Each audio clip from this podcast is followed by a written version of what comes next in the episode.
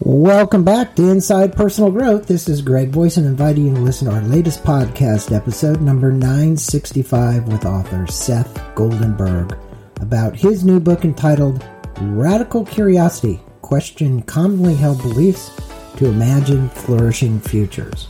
This podcast, number 965, is brought to you by Lamani De Silva and Michelle Burke, creators of a new fun activity card deck called Joy Cards. If you want to know more about Lavani De Silva and Michelle Burke, their course and programs, please visit their website at www.energycatalyst.group.com. And now for a featured podcast, please listen to my engaging interview with author Seth Goldenberg about his new book entitled Radical Curiosity Questioning Commonly Held Beliefs to Imagine Flourishing Futures. Happy listening! Welcome back to Inside Personal Growth. This is Greg Voisen the host of Inside Personal Growth. Hey, and Seth, all my listeners know me. They just don't know you. Uh, joining me is Seth Goldenberg, and Seth has a brand new book out, literally like two days ago, uh, called Radical Curiosity, the questioning commonly held beliefs to imagine flourishing futures. I will right off the bat tell people get this book. We're going to have a link to Amazon. This is really well written, well designed, well thought out. And Seth is the guy you're going to want to listen to today. And Seth, I'm going to take a minute to tell my listeners a tad bit about you because they know all they need to know about me, but they don't know what they need to know about you yet. And then when they're done with this interview, they're going to race out and get a copy of your book. So Seth is the founder and CEO of Curiosity and Company, a purpose-driven design business and innovation studio propelling cultural change, formerly known as Epic Decade. Curiosity and Company has tackled a series of high profile projects to solve some of the most ambitious economic, public uh, health, and environmental challenges with Fortune 500 clients such as Apple, American Express, and PepsiCo leading nonprofit organizations and regional governments. Curiosity and Company also hosts idea salons, custom designed exclusive retreat and conference attended by Nobel Prize winners, senators, and executives from companies. Well, that's enough about you. Uh, the reality is he's a thinker, he's a thought leader, and he's a doer. Um, and I appreciate that about authors who are out there doing it, and he is. And one way to do it is to write a book so that everybody can pay attention to the message. And I think that's really important. Seth, if you would tell the listeners about how you came to write Radical Curiosity. Everybody's heard of curiosity. They just haven't heard the word radical in front of it, probably. Why do you believe that curiosity is on the verge of extinction with what you quote devastating consequences? And what I love about this, folks, just for those listening, Seth is going to get you to think. If there's one thing that's happened is I think people have gone on to automatic pilot about thinking, right? And their critical thinking skills. So if there's any one person that could reinfuse the critical thinking skills, it's going to be Seth. So how'd you write this? Why'd you write it? And why do you believe we're on the verge of extinction with devastating, devastating consequences?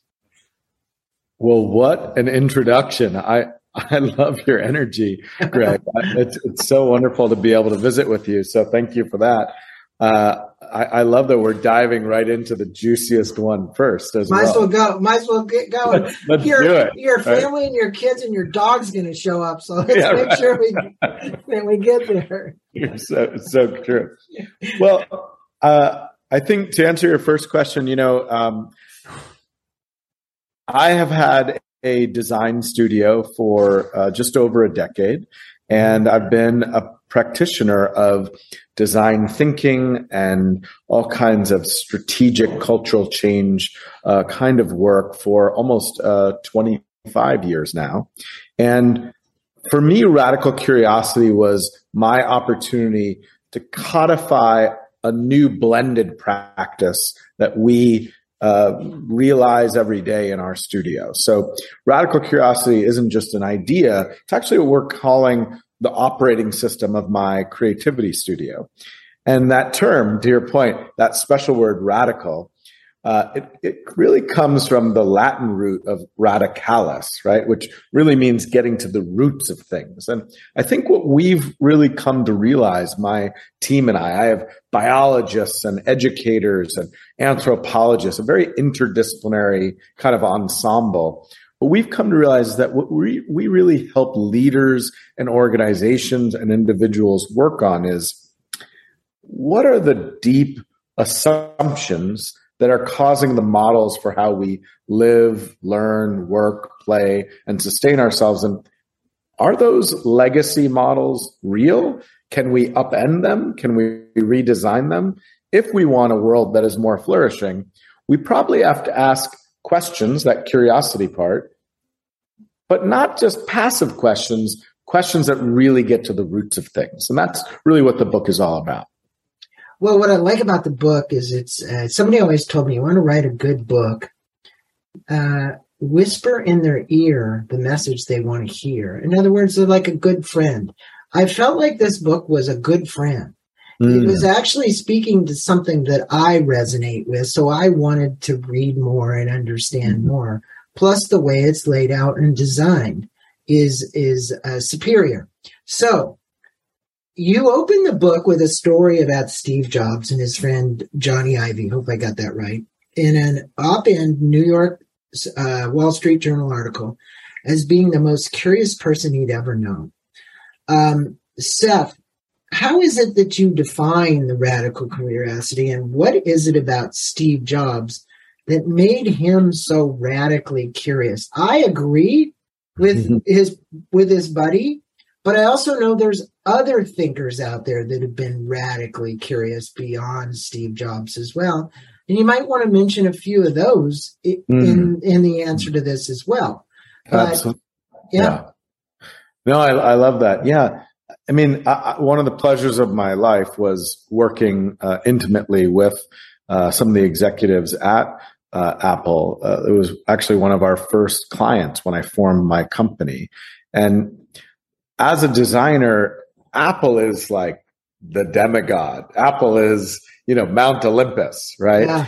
Jony Ive is, uh, uh, has really shaped the design field. Jony uh, was and will always have a legacy as the chief design officer who really forged a very special kind of friendship with Steve. And the two of them really built much of Apple. And of course, major figures uh, like Tim have, have uh, been extraordinarily influence, influential along the way.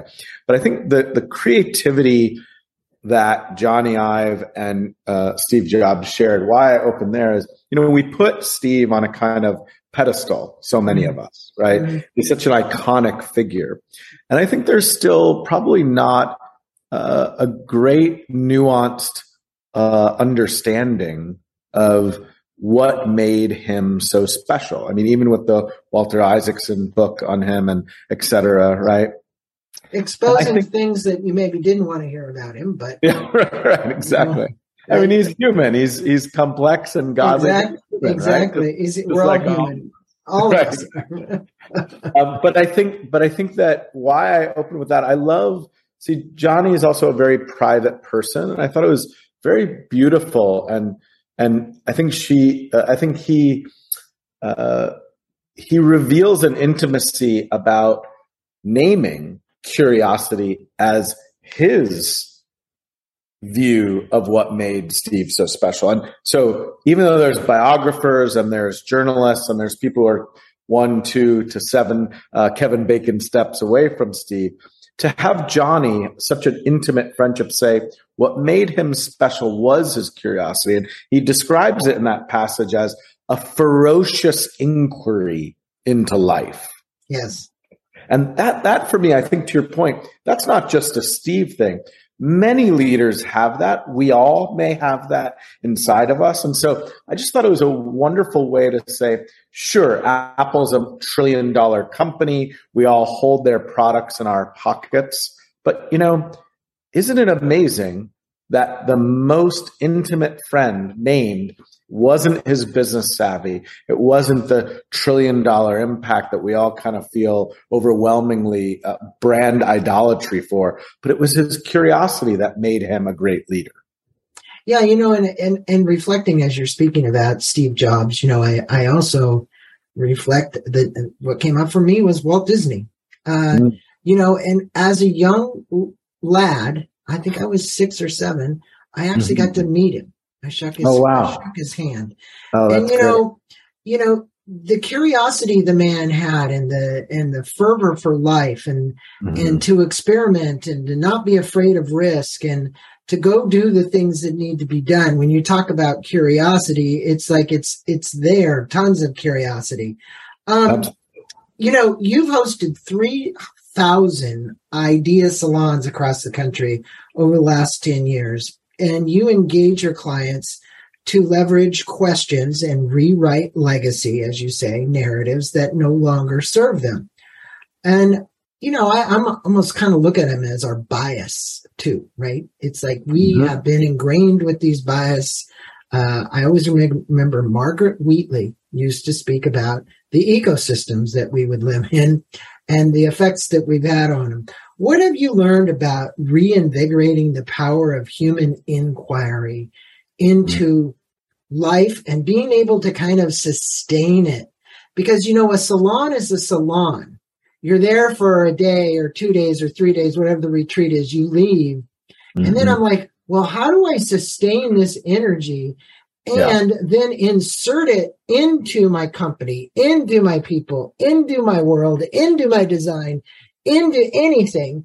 And the reality is, it's like, how how do I imbibe this? You know, I, I take like let's let's drink it. Let's just like, you know, give, give me that. And, and I think that is the million dollar question, isn't it? Right. Right. Yeah, absolutely. I, I, I, I love your gesture. It's so wonderful. No, I, I look, and I, and I'm not sure there's a, a, a, silver bullet. You know, I loved your description of the book uh, in terms of uh, you know a, a, a whispering uh, you know um, into the ear, right? The kind of seduction of it all.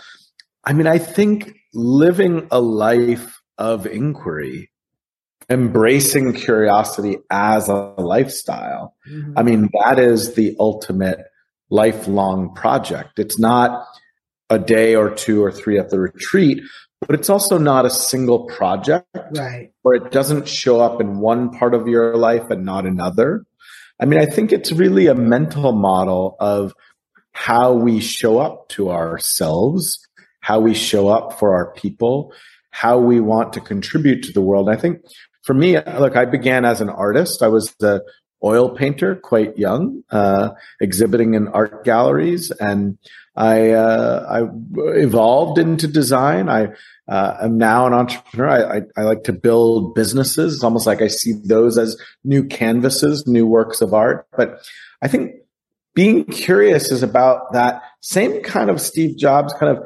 I'm insatiable, right? I'm, I'm, yeah. I'm constantly hungry. And I loved your mention of Walt Disney. There's, you know, there's a great quote. He says, we're curious. We keep opening new doors into right. imagination. Absolutely. You know, and I, I, and, and I would I don't want to interrupt you, but I no, not say, at all. You know, I do this podcast show almost 16 years. And mm. I always wonder the impetus. And I had a little Jewish mother that was the most curious person in the whole world. You could sit down with her, anybody she didn't know, and 20 minutes later, she knew everything about you. Right. That's great. So, That's so I, I keep thinking to myself that maybe my culture has inspired, you know, this whole, you talk about ingraining this in your DNA. Right. I was kind of ingrained with it. I had a mother that no matter who I brought over, she had 27,000 questions before they left. You know, even I was with, I, I, I had that same mother. yeah, honest to God, I went to, um, the other day, and I'm not dropping names here, but Grant Bening was the guy that first hired me. His daughter is Annette Bening. He's hmm. 96. Mm. I went to his house the other day and brought him lunch because he's not real ambulatory. So I brought him lunch and he sat there and he says, I remember your mother. Oh, and wow. I was like, what? He said, do you remember that your mother had to interview me first before you took the job? and I was like, yeah, she had all kinds of questions, didn't she? That is so you? great. What's, a, what's this? And seriously, he says, your mother was the only mother that ever I ever got interviewed by before anyone was hired. Well, I love that as an example, right? I mean, whether it's the kind of artist sensibility or there's something imprinted in the Jewish cultural mindset, I think there's lots of reasons that questions and curiosity guide different kind of uh, traditions, right? Yeah. Yeah. Well, you know, you speak that we're in this cultural, uh, uh, in, how do you say it? I N T E R R E G U N U M, intergrum? Yeah, it's this concept that we're living in a interregnum, like cultural. Interregnum. I wanted to make sure I got the right word right, Yeah. which is in transition between fundamentally different states, uh, sets of value catalyzing an evolution in shared framework of the human experience. Hmm. That's a mouthful, but it's really pretty simple. And I'm going to say this that we will question the legacy narratives that in turn the norms, beliefs, and mindsets that we inherited from preceding generations. Speak with us, what you would, about these five pillars of radical curiosity and the shifts that we can make in our consciousness and worldview. Because at the heart of this, at the true heart, is really questioning the current worldviews and our beliefs and our perspectives, which is why the book is so intriguing to me and will be to everybody who buys it, because you can actually start questioning your questions. Indeed, indeed. Okay? Well, maybe it'd be, it'd be helpful, maybe just to even frame up what what is this interregnum idea first, because that Yeah. might be most useful. I mean, to your point, it does sound like a mouthful, but actually, think of society as a like your own personal laptop and we install a new OS system. We're putting on Yosemite. We're installing Yosemite or whatever the new OS system is. Catalina, computer- Yosemite, doesn't matter. Yeah. yeah, whatever it is. Yeah, right. Exactly. You, you, you, your computer shuts down and it rewires the code. The code are guiding principles for how the computer operates. Correct. I believe that our nation, our society, our world is kind of going through an OS upgrade. I agree. And the interregnum is an idea that tries to describe that. So traditionally, an interregnum is almost like a baton pass between governments, right? One party to another party, one leader to another leader. It's the space between two elections, let's say. That's a traditional interregnum. But I've kind of conceived, I proposed this new term. What if not government, but what if culture is going through that baton pass, right? And the reason I bring this up, and I think it relates to your question, is look, so many basic human experiences are getting rewritten right now. There are now more than 57 genders you can identify with on social media. I'm sure the individual that uh, first hired you at 90 plus years old may not have conceived of the very idea that we would in mainstream popular culture embrace 57 identities of gender. So many ideas that we thought were unquestionable, like this is how the world is. This is how bank works. Nope. Too big to fail. The bank went away. Thank you, economic crisis. So many things that were stable ideas are getting upended and reimagined and becoming more open. And it's a very exciting time to be alive, I think, because of that. Have you, would you say, or would you agree with this comment that political structures, governmental structures, educational structures, our own identities, um, that it's somewhat messy? It's one thing to go to Apple and ask them to download Catalina 15.2.3 and make Right. sure my system works. But as human beings, I think we've all gotten this a bit messy. Um, Absolutely. I love that you said it like that because I, I mean, in some ways that passes the baton and I appreciate your, your very kind comments about the book because we have a series of diagrams that actually that in between space i actually kind of call the messy middle to your point that in between zone where it feels like a lot of friction almost like growing pains between one model and the next model i think when you think about it this way when you read the newspaper you look at world events it's helpful to conceive that ah this moment happening this protest, this governmental shift, this policy, these are indicators, they're little moments of evidence of that messy space, that friction you're talking about, right? So yeah, imagine it's, you know, we, when you look at it, I, I, mean, let's face it, we, in a history of our lives, I'm 68 years old. Mm-hmm. So when you, when you, your perspective about how the internet has sped up information and how we, we receive information, how we digest information, how we go through this actually allows us to, and, and I'm going to say it's been the evolutionary helper uh, mm-hmm. in this. I wouldn't say it's the only helper, but it certainly has been a big evolutionary helper right. um, in having us question and even all the way from democratization standpoint, all the way down to everybody in the world because we all can carry, as you said a minute ago, this device and yeah. receive information to actually start to assimilate, question, and think about things, including interpreting different languages across the device, right? Uh, well, anything you want to add to that, or am I? no, I, I love I love where you're taking us because it it it aligns with an argument that I propose in the book that I mean, as we both do this gesture, right? A Hollywood film studio and all of wisdom of all libraries on the planet now fit in our pocket. Mm-hmm. And so what that means is that knowledge has become a commodity. Mm-hmm. And so if knowledge is a commodity, then curiosity is not so much about the recall and regurgitation maybe of traditional education where we're memorizing information, demonstrating it in colloquial school. But actually, curiosity is really about the discovery and the continual innovation of new knowledge, right? Mm-hmm. So the danger is if we just rest on pre-existing knowledge and we're just administering the solution sets that already exist, we begin to rest on our laurels and we no longer create new wisdom in the world. Yeah, and you know, you ask a big question in the book, and I, I, you know, look, my wife was a school teacher for 24 years, so I get mm. it. And this is around education. This is around education. Mm. Ah, learning, learning, learning.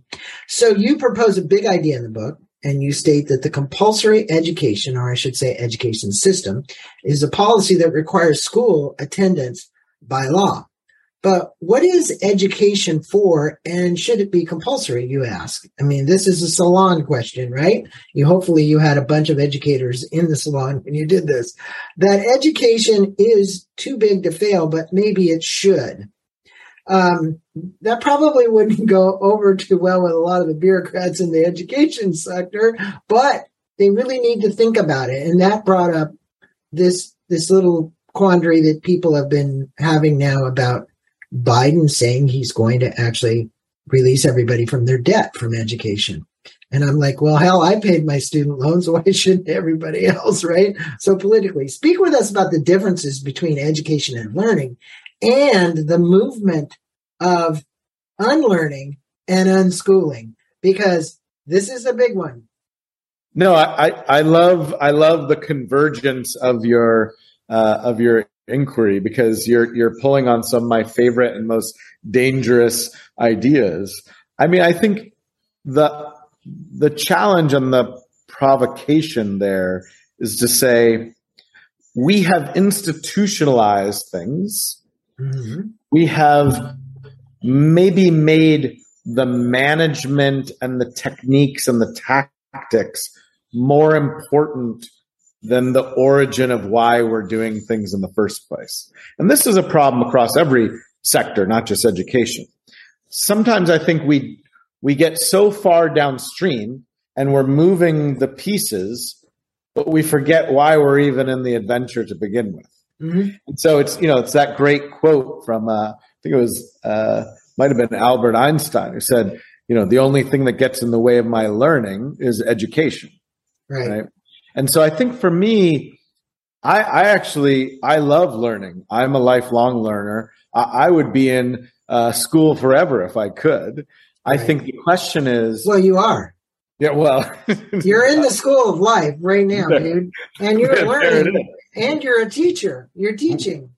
Well said. Well said. Well, my wife is an educator. I fell in love with her and this beautiful school that she she helped uh, originate, which was all about uh, community and civic engagement. So I'm with you. I, I just think even with that example, school does not have to be the four walled classroom. Right. Learning does not need to have curricular standards and bureaucratic committees reviewing, you know, the intake of what you remember. I, I think that what we need to do in every one of these social systems, health, housing, uh, justice, learning, we need to remind ourselves what do we even mean by these pursuits when we started them? We, we kind of push the why aside. So the compulsory point is we set up these kind of paradoxes. Does everyone believe K to 12 public education is working and is the best it's ever uh, imagined itself? No, everybody's got their story. They say, well, I would do this different, do that different. It's not great. If anything, it's, you know, really complex. I'll get to your unlearning question in a minute. But then we say, but by the way, if you don't go, we're going to throw you in jail called truancy, right? I mean, we've set up these paradoxes for ourselves. And so rather than ask hard questions, be radically curious and say, what do we really mean? What is the purpose of learning in our society? Is it for enlightenment? Is it for citizenship? Is it for skills? Is it beginning me on a labor journey so I could be a worker? I mean, under what ideology, under what belief system did we even give birth to the system? And we yeah, forgot but, to have that chat. But uh, we haven't had that chat because the system, I'm sitting here looking at two degrees, a master's that's on my wall over here, mm-hmm. and a bachelor's degree, and my high school diploma isn't up.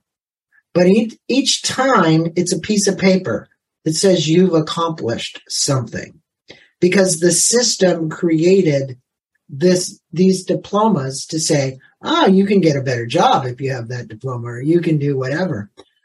I personally haven't found that the diplomas were what created my future. Right. What created my future for me was me, my mm-hmm. ability to learn on my own, mm-hmm. and my insatiable desire to continue learning. Thus, right. the podcast show, right? So, you know, I love it. Talk about unlearning because we got to unlearn those diplomas to actually check the box in your salon that says we're going to reform the educational system. Well, I think it has a lot to do with these ideas of the legacy narratives, right?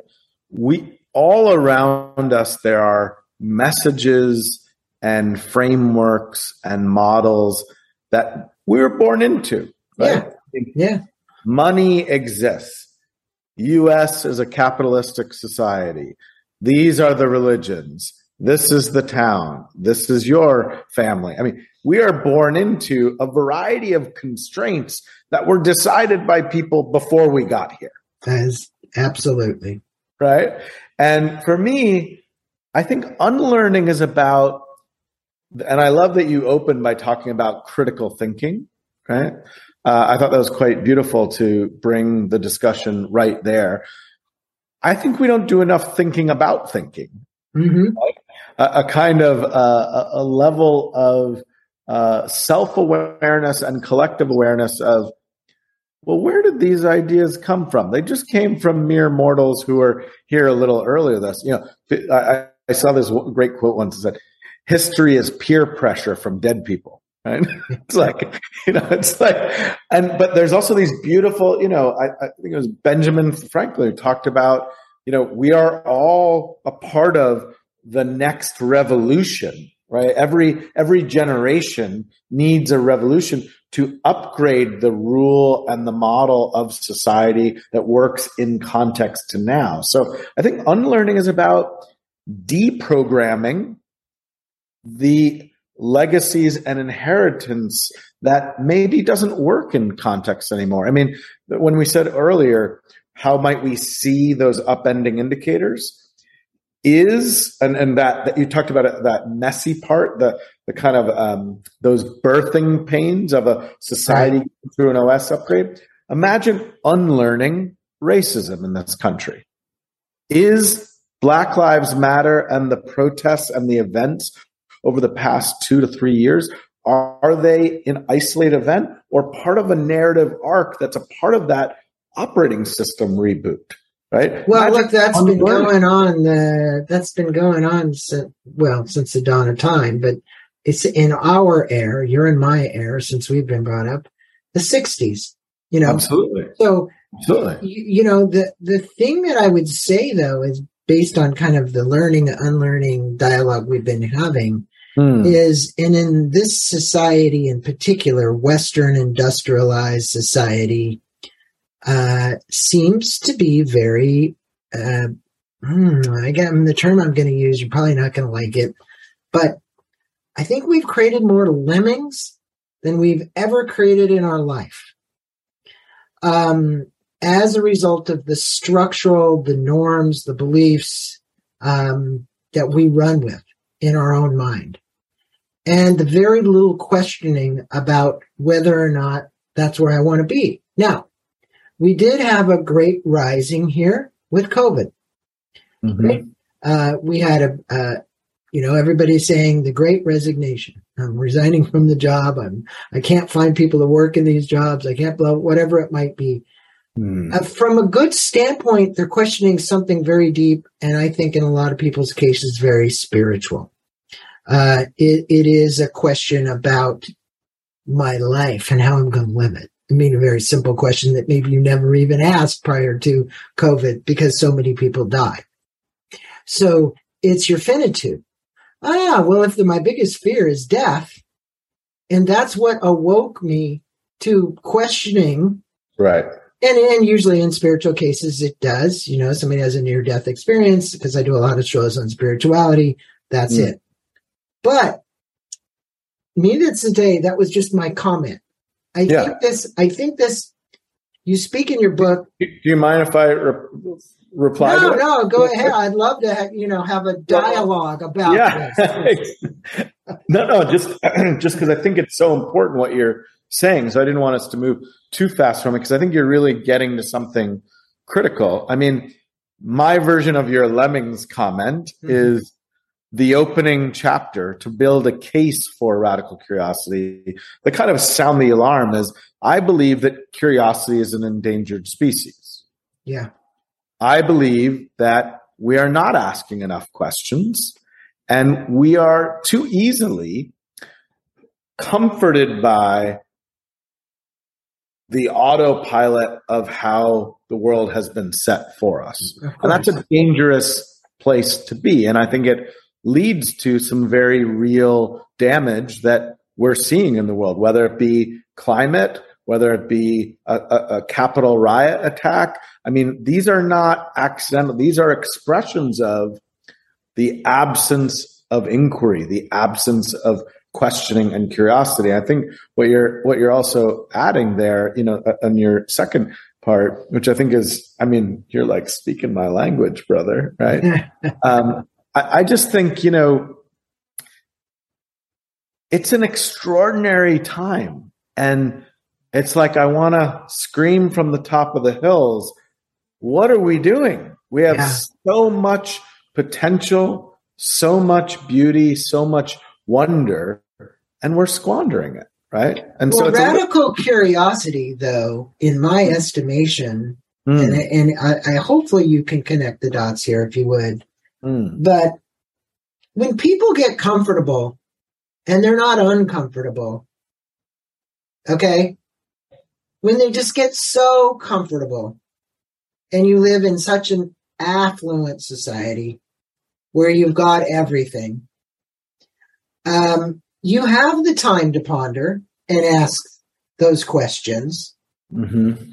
The thought would be, are you? Or are you squandering your time doing things that are not advancing your learning? Okay. And I think there's many places in this world Mm. where there's a lot of discomfort Right. right now. Okay. We can look at Ukraine. We can look at Russia. We can look at all these other places, Sudan, Sure. Sure. lots of discomfort. And we live in a, in a society in particular, talking you and me and probably mm, three quarters of the population in the United States, Mhm. relatively comfortable, which is what the uprising outside has been saying for a long time. You guys are too damn comfortable. Right. So, um, anyway, without me going too Well- far, I don't want to go on miss on that because I got another great question for you. But go Yeah. ahead, Okay. go ahead. You want to comment on well, it? you're, you're raising it. So, so one of the ideas. So the book at the at the conclusion of the book, I try and take these whispering, general, uh, generous uh, stories that you know is is a good book as you described. Uh, through these kind of vignettes, I distill those vignettes into what I call 28 building blocks Mhm. for radical curiosity. One of those is uh, something I think you're hitting on, which is what I call question inequity. So we know about economic inequity Yeah. and the kind of disparaging uh, rate of value and the kind of human rights and conditions that are coming from that globally and in particular here in the United States. But I think one of the ways I'm trying to flip that is say, well, questioning and curiosity may have become a kind of luxury good, to your point, right? Mhm. Mhm. Who has the power to be asking the questions? Who sets the agenda? Do I even, if I'm trying to just survive in an economic condition, just to make it through the day, do I even have the luxury of having the imagination to set curiosity as a kind of guiding North Star in my life or in my work? That itself is rare air. So I Oh, think it- you're talking it- about it- totally. an inequity that goes far beyond economics, but the rights and the responsibility for the capacity to question. Well, what I like about what you're doing in your salons, the idea salons, is every race, every ethnicity, every economic people with depravity and people with lots of money can come into a salon, right? And it's through that diversity that you're going to actually find the best questions asked. Mm. And I I think that's the state you're creating. Now, yes, yes. Okay. You know, you speak in your book about one of the rarest pleasures, which was uh, taking a walk with Maurice Sendak, uh, the gentleman legendary author of Where the Wild Things Are. And actually, when I focused on that and I saw how he was so curt in the way he answered some of those questions, I realized I, I didn't have a disdain for him at all. I was just kind of like, wow, this guy is just really abrupt. It's like, that is the way it is. Don't question it. Why are you, you know, questioning it? Um, what did you learn about storytelling and how can stories become catalysts for regenerative learning? Mm. As he Yeah, sounded like a real interesting dude.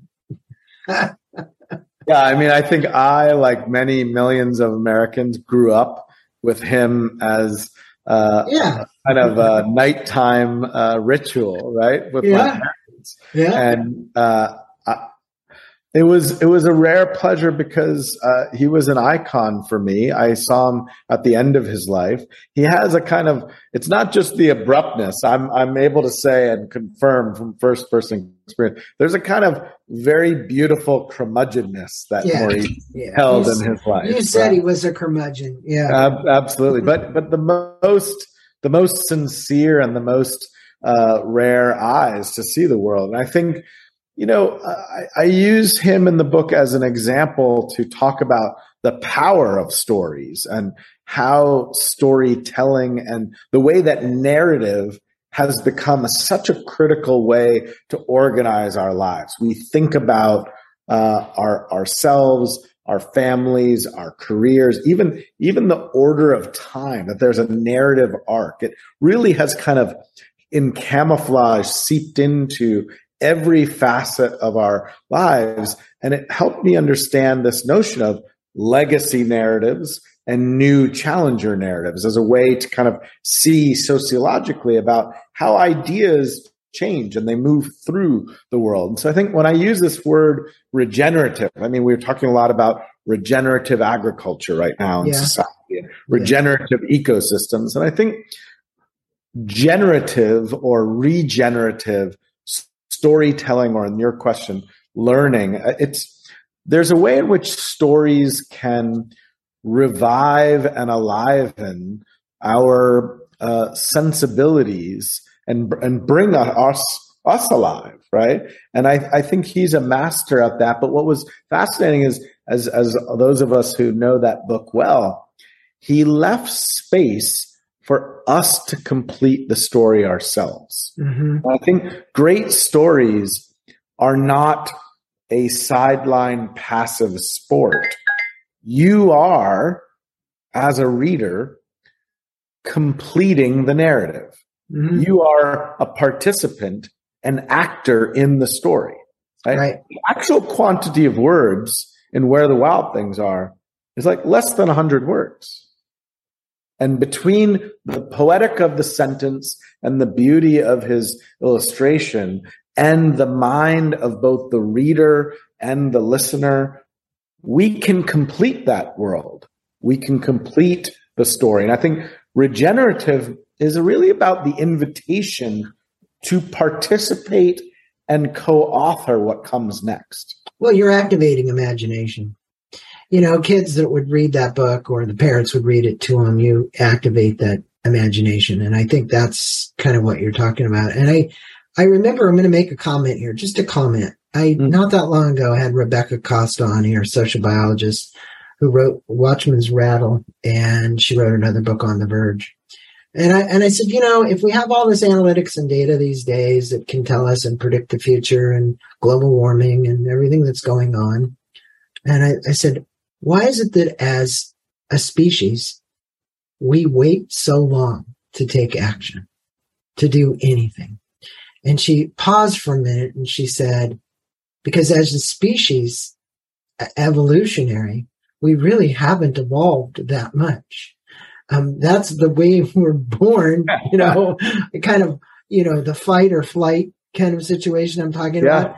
And yeah. it's really interesting. Because Good example. Because you're, you're proposing something that's acti- activating something to get people to go into a salon where they might wait, wait, wait, wait, wait until, like you said, a global warming is at a complete place to devastate the whole globe.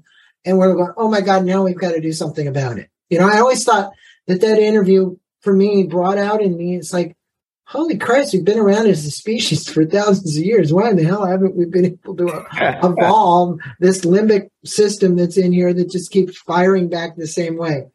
Now, you state that participation is a prerequisite for the democratic conversation. It's the key indicator for health of the public sphere. How can we compel government to evolve along with the values and needs of citizenry? And what new designs could be introduced to bring a culture of curiosity to government? Oh boy, this is a juicy question. Um, because I don't know when government's ever going to change. And I think everybody out here keeps looking at it and saying, where are the leaders? Absolutely. Absolutely. Well, I think, you know, what's special about democracy, as you suggest, uh, is it, it is a participatory process, not unlike this regenerative storytelling idea. And so it's interesting that like think about a presidential election and how we line up on stage the leaders who propose solutions. They propose go to my website. You'll see I have a healthcare plan all laid out. It does this, it does that, does that.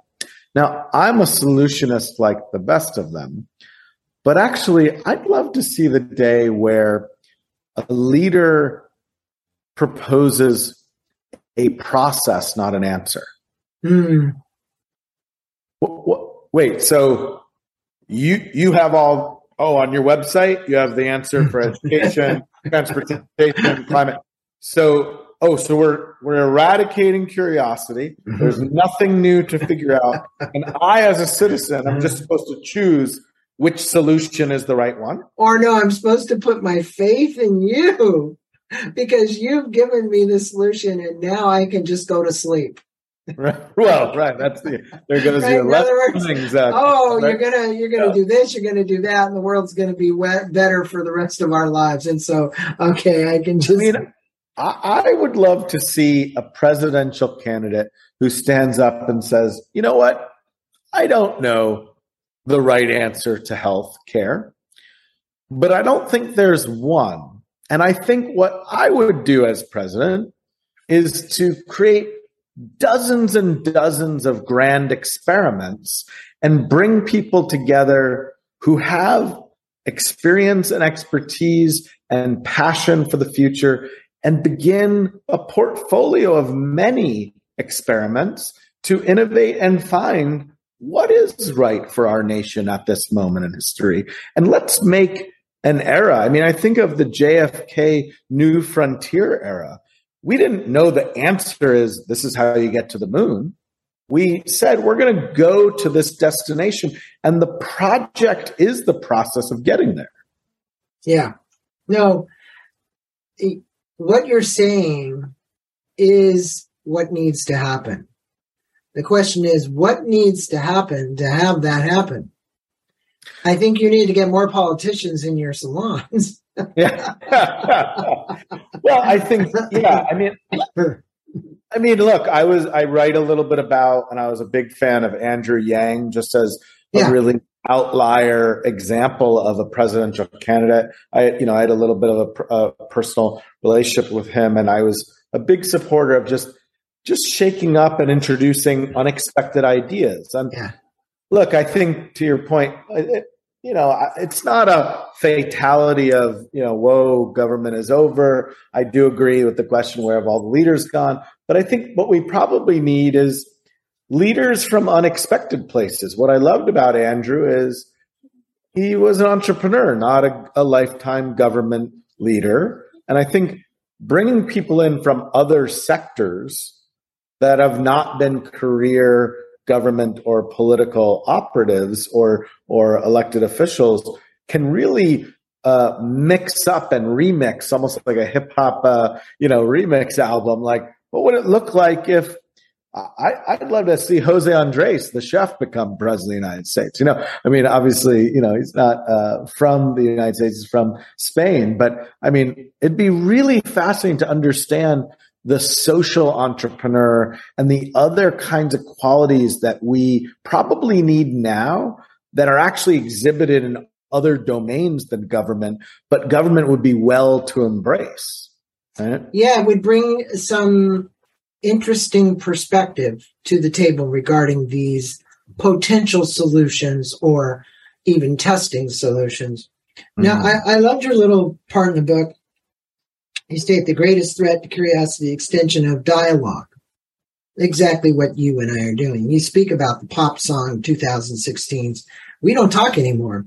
And I didn't go to YouTube to go look at the song, but I do get that it's had 2.5 billion views. You state that we're losing our ability to converse, to exchange ideas, to find common ground. If you would speak with the listeners out there about some of the recent evidence of this inability to dialogue and the antidotes for this problem. Um, Hey, you already mentioned Black Lives Matter. You've already mentioned, uh, you know, the debacle with the environment, you know, the CO2 emissions and global warming. Uh, there's many of these problems, but the question is, well, what are the anecdotes? Well, I think that the, the, the we don't talk anymore uh, module uh, chapter, if you will, it, it's really about the art of dialogue, uh, less than these kind of big world uh, conflicts or projects or events. Uh, but they're they are the sources of well, how do we converse and cooperate to deal with them? To your point, right? Mm-hmm. Um, I think it's kind of very basic and very human and very um, almost more accessible than say the the scale of climate or race. It's just like how do we how do we sit at a table? Yeah.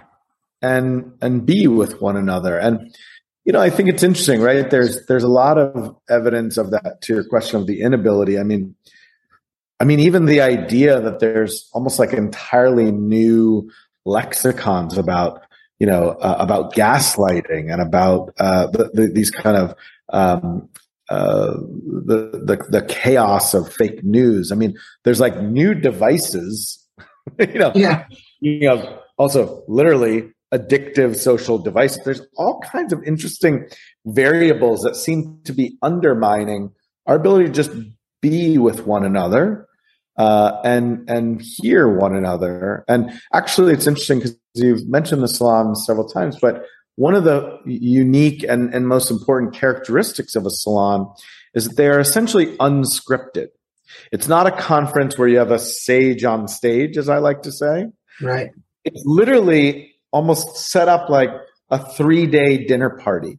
And it's fascinating because some people feel very uncomfortable in the absence of that structure that they're used to. When it's unscripted, when it, we say, look, here's a question and we'd like you to take a full day to explore it and to not have the distractions or the interventions or the channels that we usually navigate, those that are kind of like mediating devices. It, it makes us a little more naked, a little more, you know, intimate with one another. And it's fascinating to see what leaders thrive and what leaders flourish in that and where people need to kind of find their footing. So we've been kind of doing this experiment about how to set the conditions for people to hear one another and just revive that art of conversation. And it's fascinating, you know? Well, I think that, uh, they, they're uncomfortable, number one, too, when they come into an environment like that, usually, because that's not what they've experienced. That hasn't been what the norms are. That hasn't right. been set. Right. Um, two, I remember doing this work at many places where we we had just a talking stick, and we would pass the talking stick around and follow the Native American kind of philosophy about that. But we go into Levi Strauss, and we were hmm. handling mm. and we were handing the talking Beautiful. stick around, right? I, lo- I love that. Um, there's a guy in Minnesota that run the ran those salons, and he's still doing them. I'm going to introduce you. to Oh, really? Okay, yeah. cool. Yeah, yeah. Um, but I agree with you, you know, just to have that dialogue, to have that interaction and not be distracted by a device or look up an answer on the device. Oh, I can Google that. I'm not going to, I'm going to go see what Google has to say about that. I think is, is really, really important work that you're doing. And I want to tell my listeners, you know, Seth's book's here. Uh, go get it. Just go get it, read it, it, it, it's it's great. It's a great book. Go to his website, uh, Curiosity and Company. Um, you, are just type in Curiosity and Company, and it's going to come up. Uh, it's a wonderful website. You're going to learn more about him. You're going to learn more about the book. Uh, you can learn more about what he's doing and his salons. One last question. Uh, I found this book is one of the most thought provoking books I've reviewed in quite some time. Um, it provides guidelines and ways to shift our thinking and our worldviews if people take it and use it. Um, what advice would you like to leave the listeners with that they can apply to their work and their personal life hmm. that would transform their levels of curiosity to become radically curious? Hmm. What what a what a juicy way to conclude. I love the gift that, that we're giving each other. Uh, you know, I think it's a term we probably we uh, spoke about indirectly, but maybe didn't even use the specific word. But I think that asking questions and really stepping into a radical curiosity is about reclaiming power. And it, it's almost like the more optimistic flip of your lemmings model and my endangered species concern, which is that uh, d- don't give up, don't don't sign off, folks. Right? Uh, it, it's not the Matrix, right? we we have an extraordinary amount of power to grab the reins of our lives and the work that we do and construct wildly beautiful meaning. And without questions, we resign that power. And so for me, the kind of call to action and the thing that I would do is I would remind ourselves that questioning is a form of power. Oh, certainly. Not, not only that, a form of freedom. Um, because it liberates you in having a feeling not so much of knowing, even if it's of not knowing, mm. but it's the fact that you took the time to question, right? And as you said, you're a solutionist. I saw heard that in one of the things. Well, okay, so you're going to take the pieces, put them together. Any designer does to come up with a solution. You're a designer. Mm. Artists do the same things. Right. I wrote I wrote a book on intuition. You're going to listen to intuition and you're going to either respond or ignore it. But the key is it's fundamentally going to um, excite your intuition.